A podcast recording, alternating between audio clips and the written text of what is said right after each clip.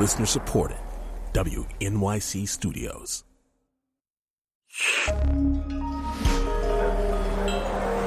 Listener supported. WNYC Studios.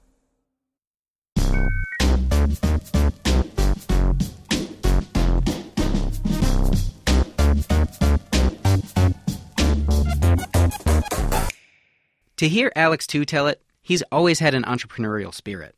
I mean, I started my first entrepreneurial venture when I was like seven or eight years old, trying to sell comics that I drew at home and then get them photocopied down the road and sell them uh, to my classmates. And I think I sold about four comics. At boarding school, he sold contraband candy.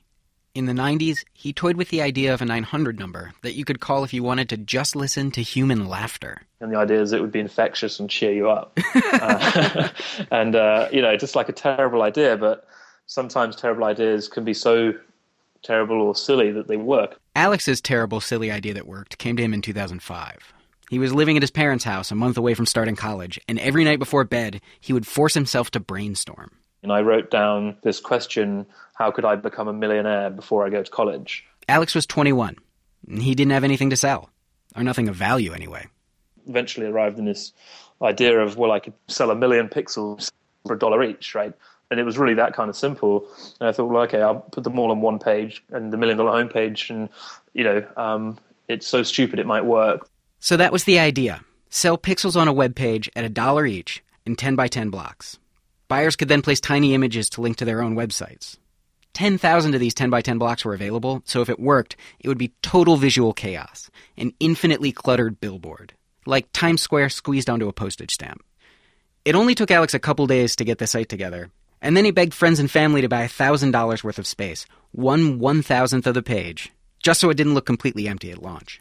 And then I used that money to pay for a press release to go out to the world, which I wrote myself. And it was just, you know, along the lines of student trying to become a millionaire by selling pixels. It's just this stupid story.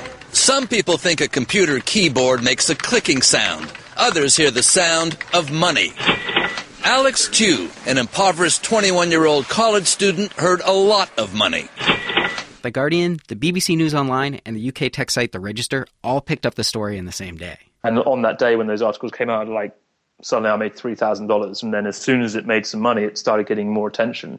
And then as it got more attention, it started making more money because the page started to have value. Alex was learning something that seems kind of obvious today, but wasn't exactly obvious in 2005. Internet attention runs on a feedback loop. People pay attention to things that people are paying attention to, and that can be valuable. As the money poured in, so did the copycats. There was a million penny homepage, a million euro homepage. There was a million dollar Mona Lisa, where all the ads would create a photo mosaic of the Da Vinci painting. None of them did nearly as well as the million dollar homepage. But I think the copycats helped because it just added to the whole kind of phenomenon, if you like, and it just helped elevate the original even more.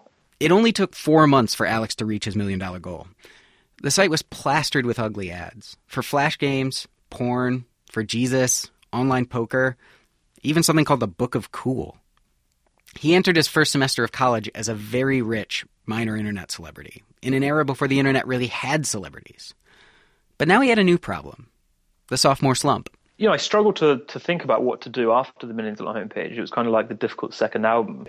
At the time, I was full of confidence. I was like, yeah, this is awesome. I could do this again. And people saying, oh, you're a genius. And I was like, oh, maybe I am. You know, that was my primary mindset for the months following it. But that mindset quickly changed when I realized actually the chance of doing it again is very slim because I really know nothing about building a real business. Instead of building a real business, Alex tried a scheme that looked very similar to the Million Dollar Homepage. It was called Pixelotto. It was the same concept, except this time around, instead of charging a dollar a pixel, Alex charged two. And the idea was that once he sold all the space, some lucky visitor would click on the page and win a million dollars, as well as $100,000 to be contributed to their favorite charity. But unlike the Million Dollar Homepage, Pixelotto only sold just over one tenth of its ad space.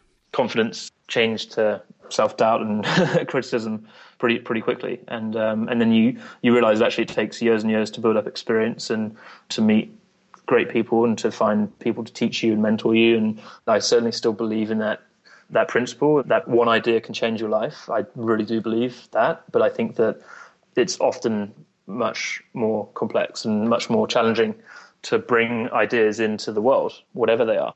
Over the years, Alex has run at a lot of big ideas. There was Sock and Awe, a web game where you could throw a shoe at George Bush. Pop Jam, a picture sharing site for funny memes. And 1 Million People, which was really just the million dollar homepage, but with tiny pictures of people. Most recently, Alex has pivoted away from the get rich relatively quick schemes entirely. Instead, he's doing something less nakedly entrepreneurial. When you're much younger, you know, you, I think you have different motivations. And, you know, I was living at home with my parents. You know, I was 21 and I had no money, no car. I was kind of broke, right? And so the idea of making tons of money seemed very appealing. And it, you know, it is appealing relative to having no money, but it was more of a priority then than it is now. And I, I see money more as a, a means to do great stuff as opposed to an end in itself, right? That's the line of thinking that led Alex to his latest project.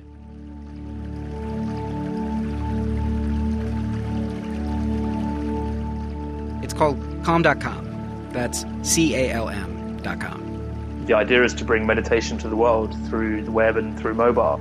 And meditation has certainly made a, a very positive impact on my life. And, you know, I want to bring those benefits to millions of people who could also benefit.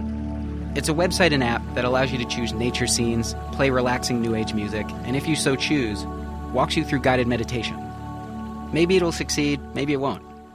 But it's hard to imagine that it'll do what I suspect Alex would like it to do, which is to supplant inventor of the million dollar homepage as the first line of his obituary. Meanwhile, the million dollar homepage still lives online. But as of today, more than one fifth of the links that populate it are dead. Almost a quarter million dollars worth of advertising, leading nowhere.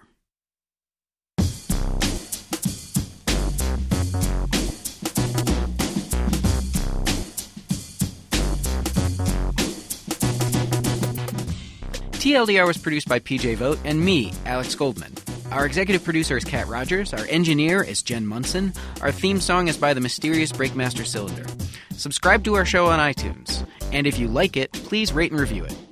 My Twitter handle is A Goldmund. That's A G O L D M U N D. PJ's Twitter handle is PJ Vogt.